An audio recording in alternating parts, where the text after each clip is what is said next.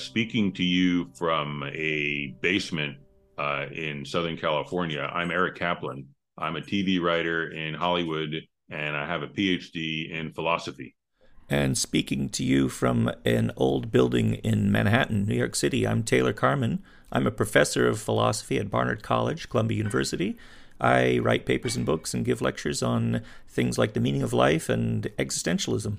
And you are a person who's listening to a podcast, and that podcast is this one, and it is Terrifying Questions and How Not to Be Terrified by Them, which is a philosophy podcast uh, where we look at terrifying questions and disquieting questions and, and disturbing questions, and we think about them. And we try to find our way to a mode of being where we're not terrified by them anymore, and we can put one foot in front of the other in courage so there's a big one that's in the news this week. What's our terrifying question, Taylor? So this week, our terrifying question is Does Chat GPT mean that human beings will just be replaced by artificial intelligence? Yeah. Why is that a terrifying question? Mainly because we are human beings and we don't want to be replaced by machines, right? Right. So it's a it's a kind of a future job security uh, lunch pail question? Not just that. We don't just want to keep our jobs, but we do. Uh, if a computer can really think and write and talk and do all kinds of stuff that we think only human beings can do, maybe, but if they can do that, then maybe being a human being is just kind of meaningless. Right, right. So fundamentally, the job security question, but the job of being a human at all, maybe that's dumb. Well, so that's terrifying. I would hate it if being a human is just dumb. What's the answer? Does Chat GPT reveal that being a human is just dumb? No, no, no. Oh, no. Okay, cool. Well, that's a relief. I think it isn't a real prospect. So I'm not really terrified by it's it. It's the eye of childhood. It's the eye of childhood that fears the painted devil, right? We, mm. When I say it's a terrifying, I mean like could it happen like should i should yeah. i be worried about it in my life? Not if i imagined a thing that would never happen should i be terrified of it? That's that's not but i don't think it's an accident that it's never going to happen. I think there's no good reason to think it's ever going to happen anything like it. So for me it's science fiction. Well jolly good. But if somebody called me up and said hey i'd like you to meet you know emotion bot 3000 and i had a conversation with emotion bot 3000 and they seemed exactly like a person I'd be like, that's pretty weird. I, I don't know I what see. to do about that. So suspending disbelief or granting the possibility. I think I grant the I think I grant the possibility. Okay. And and I find it terrifying because I do think it's like, well, in the next election, the Republicans could just make a thousand or you know a hundred thousand new voters and program them all to vote Republican. And well, that would be a weird world. And then there'd be these competing factories, like the Democrats would have a factory for voters, and I was like, oh, okay, sure. that that seems like an unrecognizable and bad future. okay, um, we agree it's bad. We agree yes, it would be bad. Yeah, it would be right. bad if you could just make a person like you can make a piece of software now. That would be bad. And we're going to discuss is such a future possible. well, some people are taking lots of vitamins every day to try and live long enough so that their consciousness can be uploaded on a computer so they can live forever. And they, they're serious about that. And that's nuts. I mean, I think that's just completely right. crazy. I think that's like my first thought was I want to have a Thursday sandwich with butter on it. And you're like, you can't because it doesn't mean anything. And I think I want to have my consciousness uploaded onto a computer is as meaningless as that. Yeah. Um, okay. But I'm sure many people listening to us are going to be like, well, why? You know, I think yeah. we owe a little argument. I mean, a, oh, sure. serious argument. And, and and then my second thought is, I think, well, this is just something that you know. I used to be a student of comparative religion, and this is just the latest chapter in a long human desire to transcend the limitations of flesh yeah, and go someplace else. It just has a computer veneer on it. That's and, for sure. And that's what I think. That's my that's my considered opinion. But um but you don't need to you wouldn't be sympathetic for that second comparative religion point if you think the first point is invalid if you think well why couldn't i upload myself onto a chip or what have you ah let's see i don't know i follow that oh, i completely agree I, I that it's a religious conviction it's a little yeah. convoluted but my point is if somebody thinks it makes sense to upload yeah. your your consciousness onto a chip or into yeah. the cloud Yeah. And they would deny that it is a real oh, theological oh, belief. Probably because they, Yeah. I think they, They often. think it just makes sense on their sober minded rationalism. Yeah. Well, but that's also because often, at least with the monotheistic traditions, if you've got your own religion, you don't take the other religion seriously. correct. So, Correct. so a lot of the people who believe that are enlightenment, scientific, rational, modern. They think they have nothing to do with traditional religion. But I agree with you; it's a religious aspiration. I agree yeah. with me Yeah. and you. Um, but now uh, a lot of people will say, just as you said, they'll say, "Well, who knows?" I mean, so I've just been already just kind of dissing it without any argument. Right. Yeah. We we've just been taking easy pot shots. But what Sure, let's, sure, let's, but we want to move let's on. roll up our Yeah. sleeves. What so about people the will idea? say, "Why Yeah. not?" Yeah, Yeah. why not? There's lots of reasons why not. I mean, there's one weak prima facie reason, but worth taking seriously that there's been about 70 years or so of artificial intelligence research with little or no real progress towards genuine intelligence. Ah, but some people think it's Yeah. what about this? What's it called? The, the Chat the GPT. Chat GPT. People say, what about Chat GPT? It just Aha. it just said this genius stuff. Um, Yeah. and it can write papers and and there Right. was some loon. Know, um, this is a prejudicial. There was a, a thinker um, who thought that something that had been created at Google last year Oh, yes. should be given civil rights. Yeah. Yeah. If it's the same story I'm thinking of, it's a guy who was working with one of these deep learning systems who became, so he said, and I think he was very mm-hmm. serious about it, that he suddenly got the feeling that it was really sentient. Right. I, I don't know enough about the case to comment on him, but from what I've heard, apparently for a long time, he had been hoping to see something like this. So there is this thing called confirmation bias, where But if you want to see something, It's popping in the culture. It's popping in the culture. The idea that that Yeah. deep learning is actually getting over the hump and we're being faced with another consciousness or mind. well, I don't know how many people really think that. Some might, but the people who are close to this research, when you talk to them, it turns out what they say is, of course, it's not really intelligent. In fact, if you ask GPT, does it have real intelligence, let alone consciousness or anything like that, it'll say no. so, but what they say is, look, this is the kind of simulation which is getting so good and it eventually will imitate human cognition so close. You can have a conversation with it you can learn things from it that it won't really matter if it's in quotes really intelligent because it'll be such a good simulation that for all practical purposes it'll be the same thing. That's what most people who take this stuff very seriously i think are hoping for. They're not i don't think they really too many people really have the idea that it's conscious or feels Well, anything. well, do you have a problem with an operationalist definition of a leg? That if someone loses their leg and they get a machine attached to their pelvis that can run up and down stairs and Yeah. play soccer, that's a leg, isn't it? It's an artificial leg. of course an artificial leg is a leg yeah So why isn't why isn't an artificial mind a mind or an artificial consciousness a consciousness? Well, yeah, you're right. There are these different cases. So artificial insemination really is insemination, Mm-hmm. And artificial snow really is snow. So there's artificial ways of reproducing something, um, re- Right, uh, right. making a duplicate.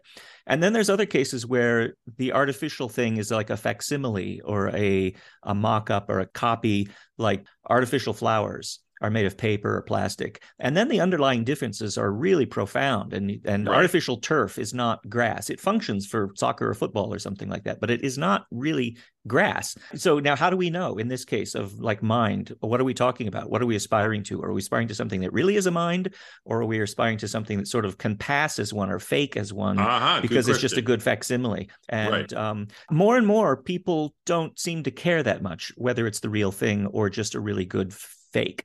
And I think that shows you a part of the evolution of the field. You know, a half century ago or more, artificial intelligence was part of an attempt to understand human cognition. And even when I and you and I were in graduate school, that's how people sort of talked about it. Like, because this is what cognition is, maybe we can get machines, computers, programs to do it. More and more people just say without batting an eye that there really is an artificial intelligence in their car or their phone. And they don't mean it's anything like a human being's intelligence. They just mean it does a job and it's and it's uh, useful. Right. So more and more people have come to accept that what's going on in artificial intelligence research is engineering rather than science. Rather than discovering something about the world, they're just making a really fancy tool.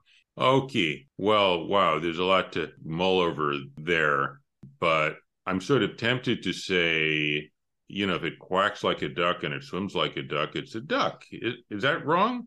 Well, another good example that supports that idea is like with flight. Like so birds can fly and people have been trying to make flying machines. Some of them they actually made the wings flap because they figured it should look like a bird and do what a right, bird does. right. And more and more what you've got is airplanes that fly on some of the same principles of bird flight like with airfoil but I wouldn't be saying, ah, they're not really flying. I mean, no. they're really flying. So, yeah, I think it can matter. Uh, it depends on what your purpose is. If your goal is to just get a certain kind of job done, like if you want to win chess games, you should get a really fancy computer program to beat whoever you're playing because you will win the game with the computer program. And if that's all you care about, it doesn't make any difference.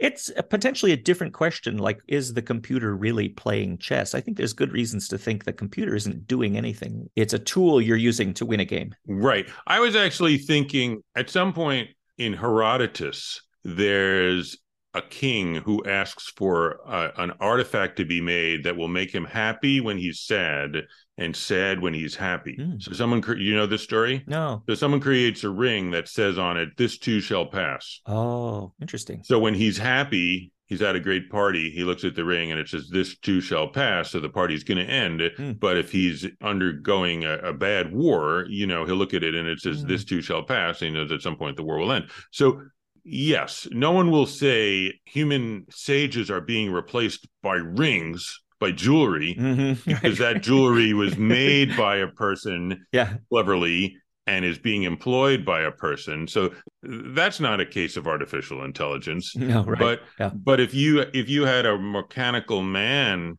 who was able to carry on great conversations and like he would serve on a jury better than or as well as a regular old person and and you know he had sensible things to say about the climate change crisis you might think well who cares what's under the hood he's doing it is that wrong is that degree of uh, operationalism or turing testism is that incorrect have i made a mistake at that point well um, it depends on the case. I think again, it depends on how much you care about when you look under the hood, what kinds of other differences you'll find. What kind of differences are you worried about? Because like one difference is he's made of metal, and we plug him in, and, and he doesn't eat French fries. Um, do you care about those differences? Not in themselves, but I think they're indicative of some other stuff uh, that will turn out to matter for cognition. Okay. I think cognition will turn out to depend on a lot of other background stuff. Well, that sounds very interesting. So we're going to take a little break here.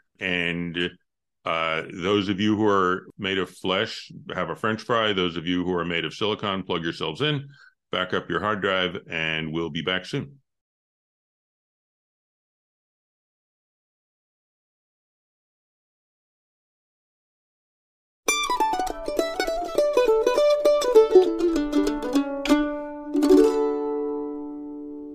Anyway, so we're back here and we're discussing uh, basically we're discussing artificial intelligence and is it a real thing? Um, what we're pushing is it's not real, so don't be scared of it. Um, and right now, I'm on the side of the debate where I'm like, maybe it is real, and Taylor is telling me why it's not. So why isn't it?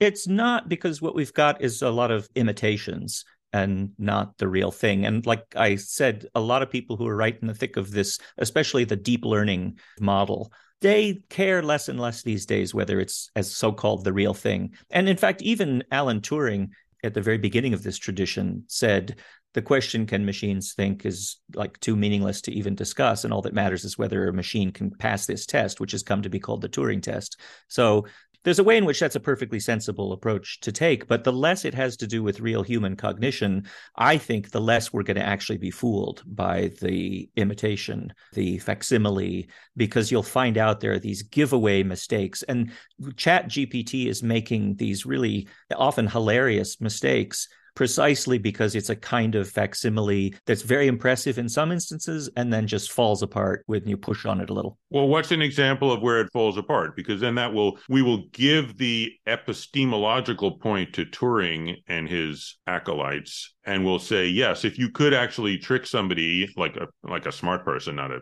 dumb person but if you could trick a smart sensitive person then you would have achieved intelligence, but in fact you can't. Yeah. So what's the evidence that you can't? Well, it falls down in several different areas. One is anything related to sort of perceptual contact with the world, because it doesn't have any perceptual contact with the world, uh-huh. no experience. And it knows that and it'll tell you that even. But there's things you think it might know just from hearsay, because that's everything it knows. It knows from just scooping up lots of verbal information that's fed to it. So I asked it about a mirror, and a mirror, does it reverse left and right or up and down? And it always says left and right, not up and down.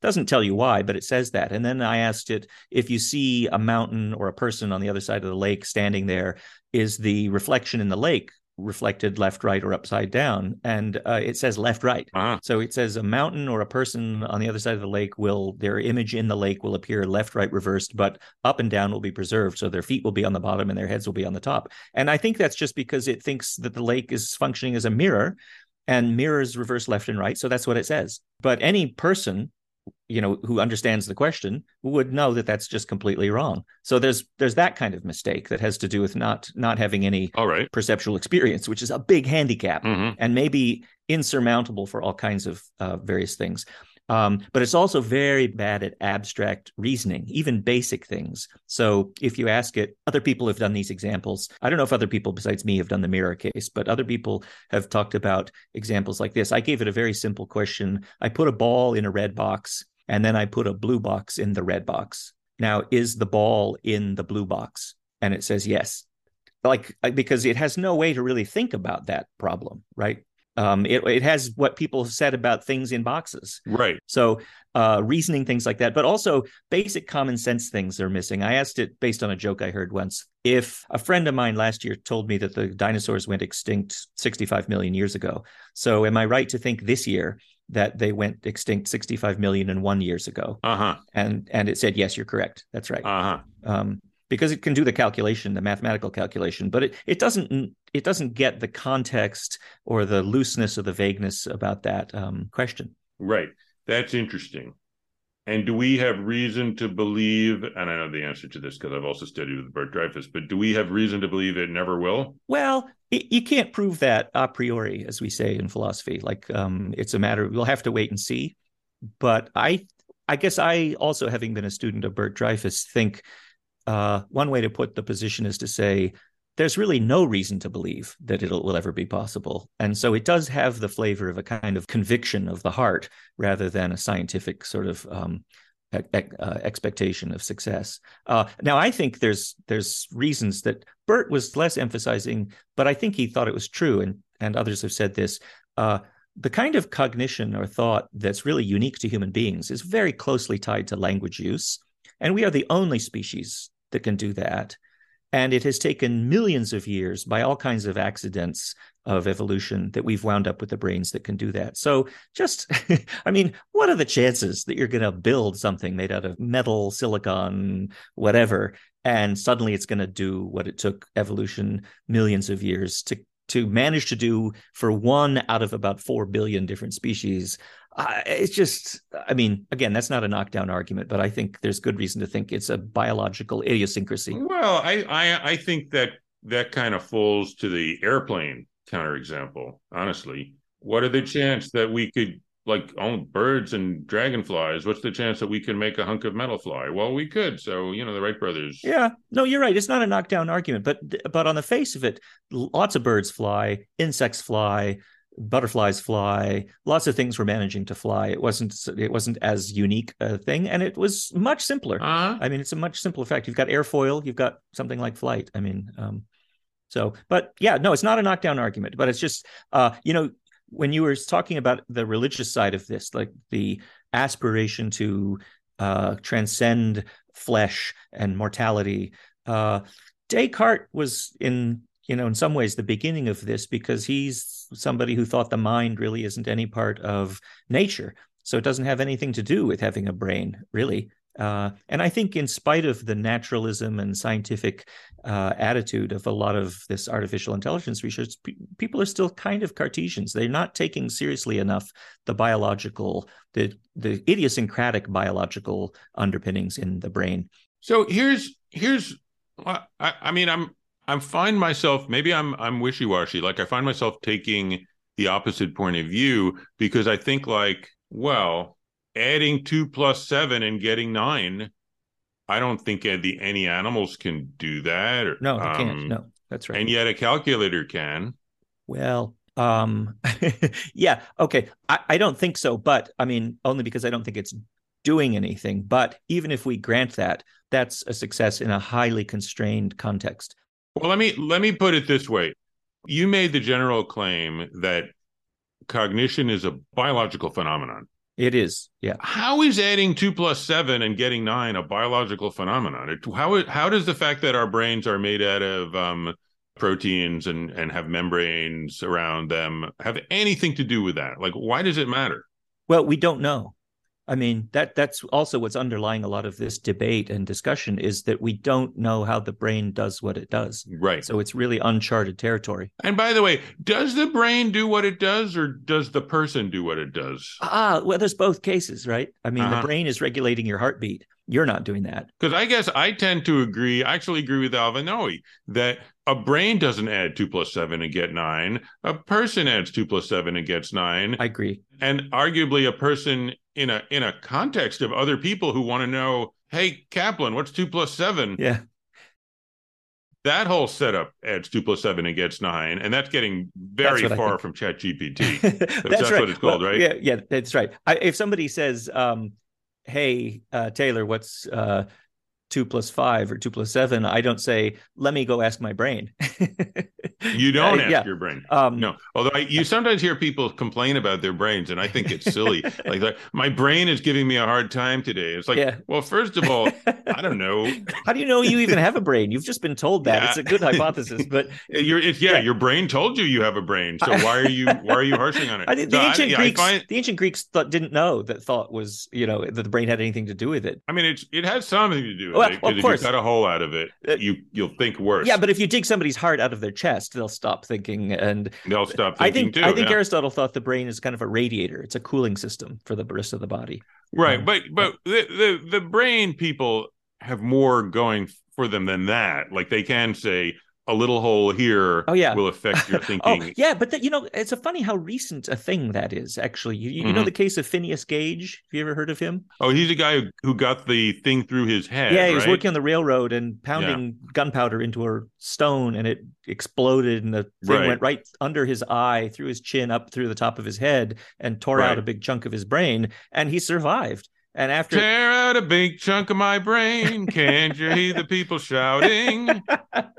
Get to work, Phineas Gage. I went to I saw a play once about him. He's sort of he's oh, become oh, really? a legendary kind of figure. But the really interesting thing is, uh, before that accident, he was a hardworking, responsible person, and after that, he was drunk and a gambler and couldn't hold down a job and i mean understandably uh you know had right. difficulty uh now i guess maybe the popular version of this has gotten simplified a, a, bit so it's obviously more complicated but he had a massive brain injury and it affected his personality in some ways and people found this interesting because it wasn't even this was the 19th century until then it was not obvious uh, and the brain is actually much more all purpose than you might think because different parts right, of it can right. take over new jobs. So it's incredibly plastic. That is interesting, right? There's that story, uh, uh, Doidge. I, I don't remember. Mm-hmm. We'll, we'll put it in the in the ancillary materials to the podcast. But Doidge writes interesting things about people who like they become blind uh, through a brain uh, a a brain injury, and then they put a bunch of um they hook something up mm. so that little pins pressure their tongue oh. and that's hooked up to some kind of ocular sensor oh. and then they're able to see with their tongues yeah amazing um, i mean see that shows yeah. you how little we still know about the brain and if if these accidents happen early enough in life the brain can really readjust there was a case of a girl who was maybe pre-puberty i don't know if seven or eight years old who had some maybe it was massive epilepsy or some mm-hmm. tumor or something about that anyway they had to remove literally half of her brain Mm-hmm. And it mm-hmm. took her a while to sort of recover, but she wound up using language. I guess this would have been the left side. So her right side, mm-hmm. right hemisphere took over what's usually the left does with most of the language use and stuff. So it's incredibly adaptive. So, anyway, the point being, we don't know how it does what it does. And I'm on the side of the brain people in this respect that I think, of course, the brain is the central sort of organ that's involved in what we call thought and cognition and consciousness. And so, yeah, I mean, it's not the elbow for sure. Yeah. So if there's, if there's, um, but, but I, I think so I think some kind of interesting things are floating around here. Like like one of them is like there's all sorts of ways we can fake uh thinking. Yeah. And people do that all the time. Mm. People cheat, you know, like I could have a job of um saying whether or not you should see a movie. Yep. And you could say, Eric, should I see um Tar, the Cate Blanchett movie? And I could have not ever seen this movie. And I could be like, huh, I'll just see if it's the kind of movie that fancy people like. And if they do, I'll say yes. Right. So I have evaded the job of thinking. I provided a simulation of thought. And Yeah. people do that all the time. Yeah, that's right. Yeah. you could argue Yeah. if you're cynical that people do that more than actual thinking. Well, this is it takes less work. Well, this is what people have been saying. You know, when I come up with, uh, or others come up with all these examples of fails, people say, "Well, but look, you know, the maybe the ball in the box or the mirror thing or or whatever." They'd say, "Look, people make these mistakes, and so it's you know it's making these mistakes, and you shouldn't be so proud and smug about sort of tripping it up because you can trip people up with these questions too." But But Yeah. you should be proud and smug about tripping people up too, like because those Yeah. people are fakes. well, a lot of what those people, people, do, shouldn't Yeah. shouldn't do that, or at least like if you're in a jury Yeah. and you flip a coin, yeah, you're not doing what you should be doing. Although Yeah. if no one, if you don't tell anybody, then they'll never catch you. But you're not actually exercising judgment. You're evading it that's right. and pretend pretending that you are. This is right? definitely something people do. And to put in the obligatory Heidegger reference here, it's what Heidegger called idle talk, in German Gerede, passing the word along. We do a lot of that. Instead of thinking for ourselves, we say what people say. And this is exactly what Chat GPT is doing. It's got a huge The amount of stuff. ChatGPT has has automated Yeah. um Gerede. Exactly. right? It's idle talk And on steroids. and that's- yeah. Yeah. I guess it's it's interesting if you didn't know that that could happen. But I, I was talking with somebody who's who called me up and was like, "Hey, uh, you're a Hollywood script, script writer. I'm developing this thing that would be an aid to Hollywood script writers, and it uses ChatGPT. Under the hood, it's Chat, Yeah, Chat, yeah. ChatGPT, and it's like um, uh, Thor and." I'm trying to come up with an example that's not the actual example. Okay, I yeah, don't yeah, wanna- yeah. I don't want to harsh on this actual guy. So it's like Thor and Hulk have a party on Mars. And it's like, I'm bored, said Thor. I'm bored too, said Hulk. Let's have a party. Where do you want to have it? How about Mars? They got in a rocket ship and went to Mars. On Mars, they had a birthday cake. Uh, it was a pretty good party. Thor was happy that he did it. Hulk wasn't sure. He thought he could have had a better party. And they're like, "How do you think? Do you think this is useful?" And I said, "No, it's not remote. It's not remotely useful." Um, and they were like, "Why not?" And I said, "Well, supposing I said I've developed a computer program that can create a chocolate chip cookie recipe. Yeah. And the way it does it is it averages all the existing chocolate chip cookie recipes. Hmm. Well, okay, that's not useful. I mean, it's Yeah. useful if you if you don't know what a chocolate chip cookie is, but if you're trying to make a really good chocolate chip cookie, it's not useful at all. we already had the recipes. Yeah. Yeah. We had the recipes, and then if you're like, and he said, well, it can come up with uh, unique results, like original results, because no one had previously ever written something about uh, Thor and Hulk having a birthday party on Mars or whatever. And and I said, well, but I could presumably code something which would take all the existing chocolate chip cookie recipes and tweak one element and replace it with something random, you know, so that instead of salt, it'll have cardamom seeds Yeah. and, and that will be it's like they all joke your your paper is good and original what's good was not original what's original was not good i mean this computer program would create such a thing that's an original chocolate chip cookie let's say that no one has ever made before except Yeah. it's worse It has no So- because there's no way of judging the new case, right? uh, Beyond Right. what it's so. So you say people pass. We say people pass the word along, and you were saying people fake and cheat and just sort of say what they've heard. So now the challenge, to my view, uh, others, you know, critics, skeptics, is to say. Yeah, so people do this and it's doing it. So what's the problem? It's just doing what people do, isn't it? But there's a difference when you said people cheat.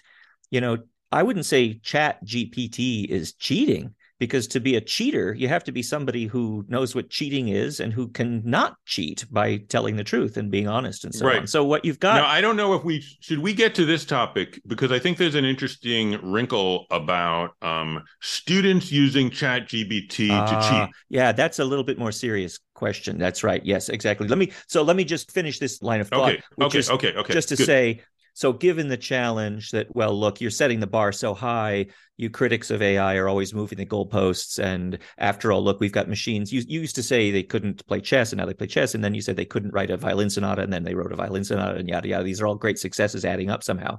But remember that what Chat GPT is literally doing is nothing but recycling the data that's been fed into it. So it has no other way of evaluating the data other than that what's in the data. So it has nothing to check it against. It has no notion of like what's really true or what the way the way the world really is. Chat GPT will always say many people say this or people have thought that, but it's totally vacant on the question like is this right or does it check out against your experience or judgment or anything like that because it's not so it's it's in a way like people do bullshit but chat gpt is bullshit all the way down i mean nothing but nothing even in principle beneath it to check it so there's right. a real difference in uh, right and and uh, gary marcus who's a he's a real expert which i am not about ai who's a critic of these kinds of approaches says it's the same basic technology as autocomplete you type in some words and your phone sort of tries to anticipate where the sentence is going. That's what Chat GPT is doing. So it's not really attuned at all to the structure of thought or judgment. It's word association. Right. And that's what it is all the way down. And there's I think there's reason to believe that no amount of all the way down word association is ever going to get you back to contact with the world and caring about the truth of a judgment or the quality of a chocolate chip cookie or a violin sonata or anything like that. Yeah, it's just going to be right. massive layers of more or less BS. Uh, as as much BS as the stuff you put into it, and maybe worse because it's sort of just making associations in a sense, ultimately randomly. Right. And it, it's not in a situation where um, if you say, hey, I made your chocolate chip cookie with the cardamom in it, and it was horrible. Get to work and solve this problem. Like it doesn't, it it's not engaged at any stage in the way that even the bullshit artist yeah. is like, hey, just make a, a, hey, they want the chocolate chip cookie to be better. Oh, put in cardamom. Like you could imagine a, yeah. a careless yeah, boss sure, saying right, that. Right, yeah. And then like everyone hated it. oh shit. We need to do something about that. Oh, okay. I, am gonna f- taste it. Yeah. It didn't taste good. Uh let's let's cut our losses. Let's let's make it ordinary and just put in some sprinkles on top and say it's different like like if i'm actually solving an actual problem yeah. I, and i care about the problem and i have skin in the game yeah. i think that's when I start to be intelligent. Yeah, you exactly. Know? Well, um, well, another thing, I, without emotion, without a body, without caring about anything, I don't think there's any way you get to real cognition. You just don't get to actual cognition. And this is already true of the chess programs. The interesting thing to remember about chess programs is that they could not care less whether they win the game and they can't be frustrated or thwarted or any any of the drama that goes into a human chess game between human beings is totally absent in the functioning of the complex algorithm, which will give you the result of what we call winning the game. I mean, the winning of the game is just not even, you know, present to it. It's as as something that matters. It couldn't care less so whether it wins or loses. Here's a here's a weird thing, and, and I don't know the answer to this question, but people are like, we ought to be humiliated as humans and scared because yeah. remember this is called terrifying questions yeah. by the fact that um, a computer can create a beautiful violin sonata. But when we look up at the sky and the sky has created a beautiful picture, we're not humiliated or scared. Mm. Is it any different? Like if someone writes a computer program, or, or let's put it this way. I, I listen to a piece of music and at the end of it, I start crying. I'm like, oh my God, it made me feel all the feels. And they say, guess what? Do you want to meet the author, the composer? And they wheel out this machine. It was like, it was written by a machine. And I'm like, huh, mm is it wrong to say who cares? Because I could go and look at a sunset no, right. and I could burst into tears. And it was it wasn't written by anybody. It's just some natural processes that are beautiful. Absolutely. So some natural processes under the hood of a computer yeah. could be beautiful. It all depends on what your purpose is. If your purpose is just to sort of have that experience, then you could not care particularly how it got generated or what produced it. Yeah, a sunset, a flower, an artificially produced uh, piece of music, or an artificially generated uh, wallpaper pattern or whatever, yeah, who cares? Because it's got this effect. It needn't matter to you. But notice again, based on what's going on now with these technologies, if they're deep learning, they're doing something like that only because they have become familiarized with huge amounts of data that's been produced by human beings so and and it's riffing on that. Right. So there still isn't anything like real creativity or gen- or originality because what you're getting is a hodgepodge based on the stuff that's been fed into it. And i do think that's a real stumbling block. You can make a program to sort of write in the style of and chat gpt is okay at this you know. It can look at all the work of this composer or uh, in this case you know writer and imitate it but what you'll get is imitation right generally not very good really but um, but suppose it did turn out to be good you'd think well okay so you've now got an artificially generated bach cantata that sounds kind of like bach um, but you know Bach wasn't doing that. Bach was not just right. recycling stuff that had been fed into him. Right. It's unlikely that a, a mechanical it's not just unlikely. I'm trying. it's very it's unlikely. Impossible. Yeah, yeah. it's impossible that a mechanical machine will reflect on its Lutheran faith and its love of Italian opera and decide to figure out a way to find that Italian opera and express its deepest religious convictions. Because yeah. it, it doesn't notice things, it doesn't find things, it doesn't have convictions, and it doesn't try to resolve contradictions. It doesn't do any of these things. Well, one more um, comment, one more comment on this point, and then we should get to the stuff which you and I think really is um, okay. potentially terrifying. But one more point about this. We say and we can sound dogmatic in saying it just can't do that. It just doesn't do that. But you know then people will say ah but really what different maybe it doesn't make any difference whether it's silicon or plastic and metal or organic carbon based you know human brain stuff. Maybe the stuff doesn't matter. And who's to say it couldn't one day do something like that so i would just say if pushed to that argumentative move i would say look you can conceive of that happening suppose it suddenly did something brilliant and based on reflection, emotion. It had an epiphany, a conversion. It started doing something original. Um, okay, let's grant that. I would say if it did that, we would have no idea how it did it, just like we don't really have any idea how a human being does it.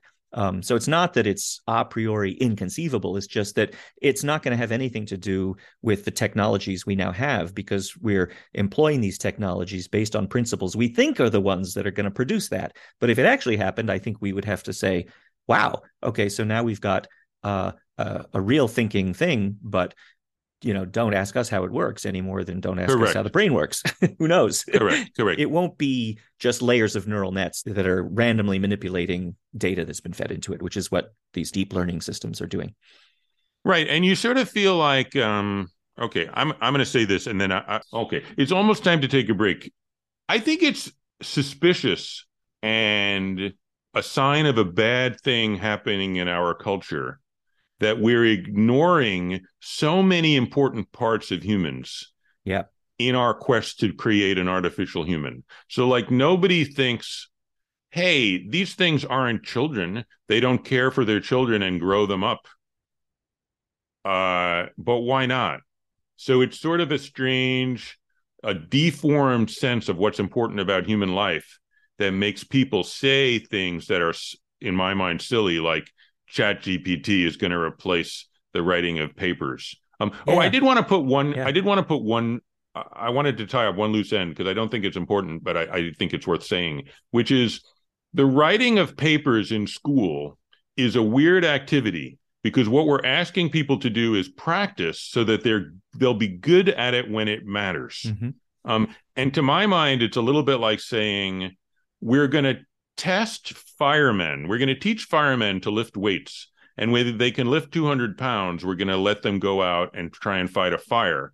And if one of the firemen secretly uses a forklift and doesn't tell anybody, and thereby passes yeah. the test, that fireman has cheated nobody but himself. Right. but he could do it. Yeah. And it, he could point out a problem in the way we structure fireman instruction if in fact you're allowed to go into a room with nobody watching and pick up a 200 pound weight and put it on a platform and you can sneak a forklift in there then our system of fireman pedagogy has in fact been exposed like there's a way to cheat it and that's too bad if our job is far, which yours is and mine isn't is fireman pedagogy then we have to figure out a way that they cannot sneak yeah. forklifts yeah. into it but it's just a it's not too interesting from a philosophical point of view. It's just like we said before you get out there and write papers that actually matter you're going to practice writing papers in a situation where it doesn't matter. Yeah. and part of it it is because we're afraid you're not good at it and you'll do real damage.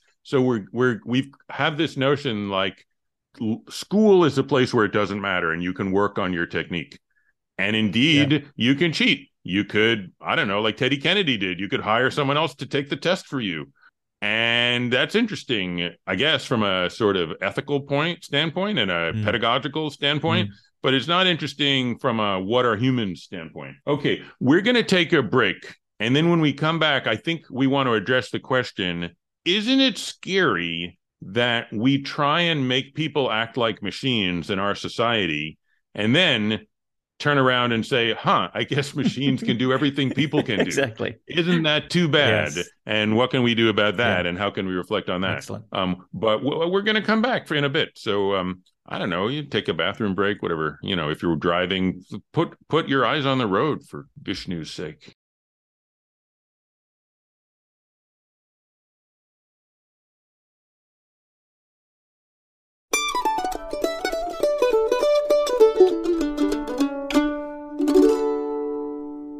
Okay, we're back. Oh, My goodness, that was quick. it was quick. Um, we put a, a girdle around the earth in uh, in 20 seconds, like Puck. Um, 30 minutes. I don't know how many minutes. I, it's that's an example of a thing that's not important, which a computer wouldn't know. That's right. The important thing is he put a girdle around the earth in a small amount of time, not what the amount of time was. Okay, that's that actually reminds me of a joke. Is that somebody used to say, um, as Emerson said, consistency is the bugbear of little minds, and then somebody would say, no. He said it was the hobgoblin of little minds. A foolish consistency is the Yeah, hobgoblin, right. Yeah. hobgoblin of little minds. But this is in itself an example of a foolish consistency because who cares if he said a hobgoblin or a bugbear? You're, you're absolutely missing the point. Okay, but that's just a little Emerson joke. Um, so, do you agree with that statement that I just made? Yeah. Uh, that our society makes people act like machines, and that's why we're obsessed with machines that then turn around and act like people. that, that they're deeply connected in ways that I think people don't appreciate enough. what are some of the connections? For centuries already, with industrialization, more and more human activity has become regimented and mechanized, and we've valorized this as desirable. Uh, the efficiently functioning machine that's supposed to be a good thing, and that's been going on a long time before you know artificial intelligence. I mean, you can look back in history and find similar kind of in a way kind of fantasies about artificial people and robots and this is what we call robots even in homer there's a there's a little mechanical doesn't hephaestus have some helper that's a little mechanical sort of puppet like thing that helps him i think Well, certainly there was in Jason and the Argonauts, Yeah. and I can only assume that Jason and the Argonauts was pretty faithful to the original text. so for human beings it probably always it's always occurred to them like uh, maybe there would be a non-living thing that could w- run around and do some of the stuff that we do but long time before actual recent artificial intelligence uh, more and more of our lives have become again regimented routinized and mechanized. And this can be very dehumanizing uh, yeah what i find unsettling is the kind of not just the religious fervor that underlies enthusiasm for artificial intelligence but also just the assumption that this is something kind of desirable. This is sort of us at our best is robot like and machine like. And I think you're exactly right to say that it's because so much of our lives have become mechanical and routinized and leveled off and anonymous in this way that when you look at these facsimiles, these basic magic tricks, you're ready to say, oh, isn't that like a human being? Doesn't that sound like a person? Well, it sounds like the person on the other end of a phone call when you having trouble with your computer and you call up or with a phone company and you get somebody in an office on the other part of the world who's doing this dreary job of reading off a menu of items and questions and there's things they're supposed to say and there's things not that's the sort of thing a robot could do uh, and so the line between you know human labor and mechanism is gotten very blurry. That's what i find disturbing. I find disturbing this idea that we're losing touch with what's really unique about human beings and their capacity to think and feel and perceive and be this special kind of creature that's unlike anything else in the universe. That's that i think people are not recognizing the way they should. That's what i find terrifying is that maybe that's just going to more and more be sidelined and thought of as a kind of sentimental unreal thing and that would be that would be bleak. So, was a step on the path to dehumanization the invention of the profession? Oh, because it occurs to me that one of the things that people do in a profession, Mm. like take a a lawyer, Mm. right, is that you don't ask, "Do I think these people who got poisoned by um, by toxic chemicals in their water supply? I don't think should they be given money. I think if somebody were to tell me they shouldn't be given money, how would I argue for that?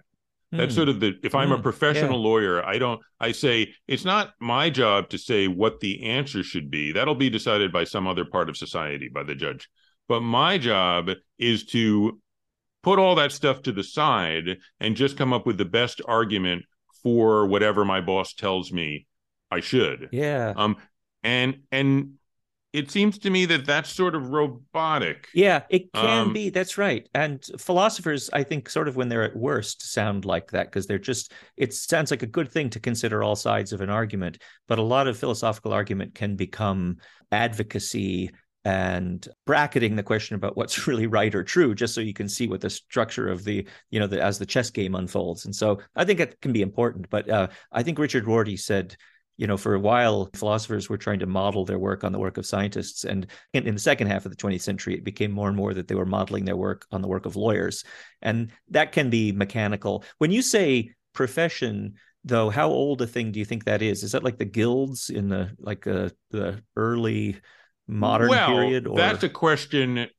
Um, there's there's a there's a I think it's a Robert Klein joke where he says to answer that question, I would need an understanding of the history and sociology of professions, yeah, which I wish to God I had. right. Me too. I don't. I really don't know. Um, I, I, but I just think that like the notion that like um, Specialization is very specialization that that there was a time when people would have said oh my god those lawyers are wicked people because they're arguing for beliefs that they don't actually have or those advertisers are gross because they're using their skill at creating beautiful pictures to sell Volkswagens which they do not actually themselves drive or care about yeah. there was a time when people found that was a horrifying new innovation and now i think people are more or less used to it Yeah. and are like hey my son got a job as an advertising exec for volkswagen or as a lawyer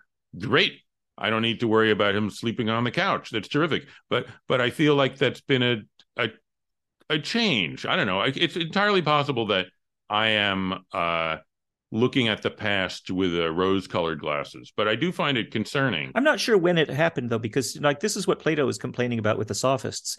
He said they were the ones Right. who who have who make a living out of making the weaker argument look stronger and the stronger argument look weaker, which looks like what a good lawyer maybe wants to do to to Well, maybe the the, invention of money, maybe the invention of money made us more like robots yeah. because Maybe that's right. I think there's all these watersheds, money, um, and I think it's important to keep in mind that these aren't just bad things, right? Because the point about having advocates on either side of a case is an artificial way of approximating something like uh, disinterested or judicious or balanced judgment that you hopefully you get from the judge or a jury. So it is an artificial technique.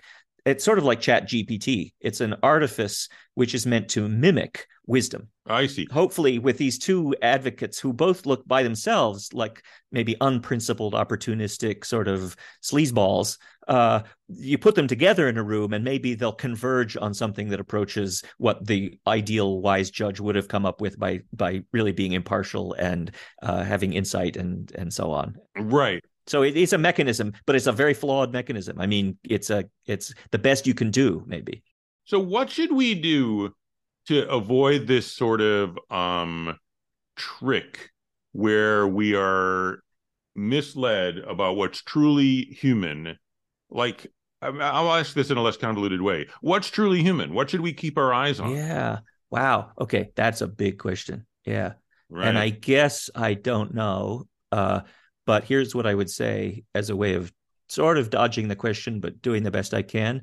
I think what's really truly human is to be able to ask a question like that, like what's truly human. sure. So I think that you know what we are or how we are in the world or what makes us different from animals or objects or plants or deities uh that's what's special about us is that that matters to us because I don't think it matters to cats and dogs, certainly not to rocks and trees and planets and stuff like that. So, and you don't think it matters to Odin? Odin. That's a question for another Uh, day. yeah, We don't know enough about what matters to Odin. yeah. I probably don't think that Odin and his friends exist, but if they did, they're very human-like, aren't they? I mean, I guess so, yeah. So so our understanding of what matters to Odin is parasitic on our understanding of what it is to be a great human. But what's Um, interesting about the you know the Greek gods is um they're- of course they're they're a kind of quasi human like family up on Mount Olympus. But what's interesting about them is the the way in which they're completely different from us. They couldn't care less about all kinds of things because they don't have to worry about aging or dying or whatever. They They They're- don't. they're, they're not bread eaters, which is because they don't have to have nutrition. They can eat nectar. They can eat candy They all do day eat nectar. and, yeah, uh, or like, ambrosia uh, or whatever butter- it is. Butterflies. Yeah. So so I think um yeah, I think that this disruptive kind of questioning or doubt or even anxiety to get back to our terrifying theme uh is what makes us quote unquote human or what we are and that that might get lost in this kind of ocean of bullshit and passing Yeah. the word along and information processing and uh, doing a sort of routinized job that's that's scary i don't think it'll ever be completely lost unless we go extinct but uh, it's a scary thought that it's a it's a rising tide of bs competing with real human feeling and sympathy and intuition and love and so on yeah Right. And you would like people at least to be able to say, hey, this computer program is telling me I should fire Bob. Ought I to listen to it? Rather than creating mechanisms where people are never able to question their tools, the pronouncements of their tools. That that's very bad indeed. Very and that is- does seem to be something that's that people in a sort of a misguided pursuit of they'll probably say fairness, but it's probably just economic efficiency, like saving money. That they're like, well, what if um what if all the hiring and firing decisions were made by an algorithm? Like that's not a good thing. it'll And quickly people- become a buzzsaw So people saying that um uh people saying that uh chat GPT, that's what it's called? yeah that ChatGPT is a human, they're not just innocent techno futurists.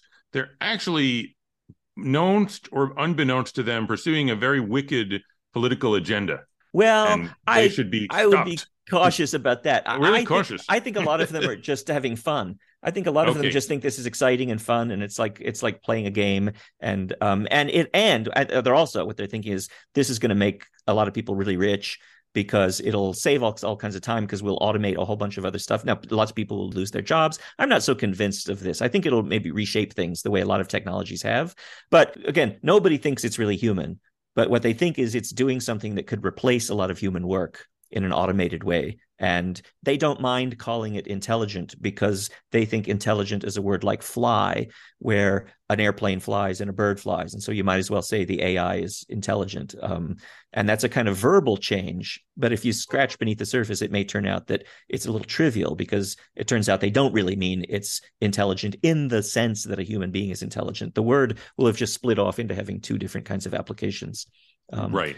but th- this reminded me of something else I want to say. I think something that is probably bound to be beyond not just sort of machine intelligence, but any kind of routinization. Two things come to mind. One is mercy in relation to justice.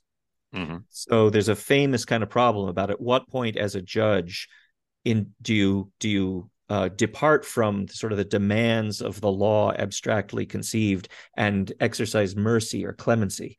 Like are you are you sacrificing justice to be merciful? And i think a lot of people would say no that's what it is to be just is to be just but also mercifully just so it's not Mhm. like you're compromising you're actually perfecting justice by being merciful.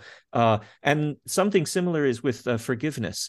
Uh, you can blame somebody you can hold people responsible. I, I guess it's almost the same thing as mercy right? At what point do you back off and say okay there's no algorithm for that. I think though i don't think there can be any abstract rule about when to forgive somebody even though you know that they did something wrong or that was hurtful but you then you say somehow what are you saying when you say i forgive you okay it's like let's put this away let's put this aside it's very weird to forgive somebody a split second after they've done something terrible.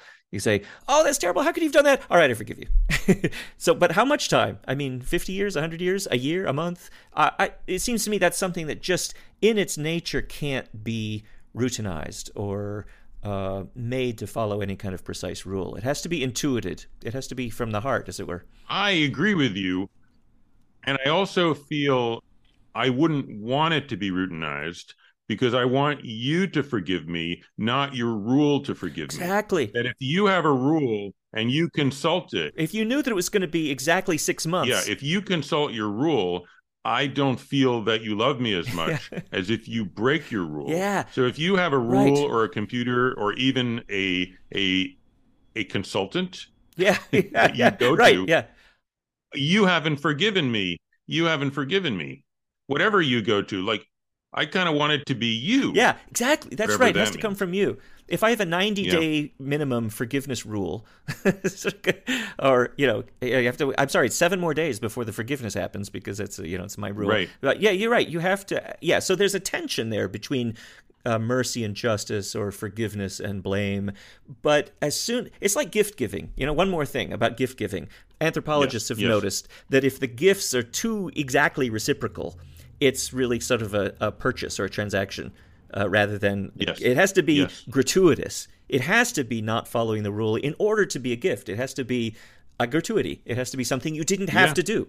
uh, yes. So it's a very delicate. It has to be a delicate balance. And anyway, so I think a lot of what human beings do is like that, and um, it won't ever disappear completely. But the more that gets squashed out and pushed to the sides, uh, the worse. The worse it is. The worse it is. Okay, so don't be scared of computers, but be scared of people telling you that computers are people, right? Very good. That's pretty okay. good. That's pretty close. Close okay. approximation. Yeah, yeah, yeah. Okay. Okay. Peace out, everyone. I thought that was good. I'm less afraid, afraid and I, I feel I'm feeling good about I feel one. calmer. Okay, yeah. good. Okay. Me too. Have a nice week. Bye bye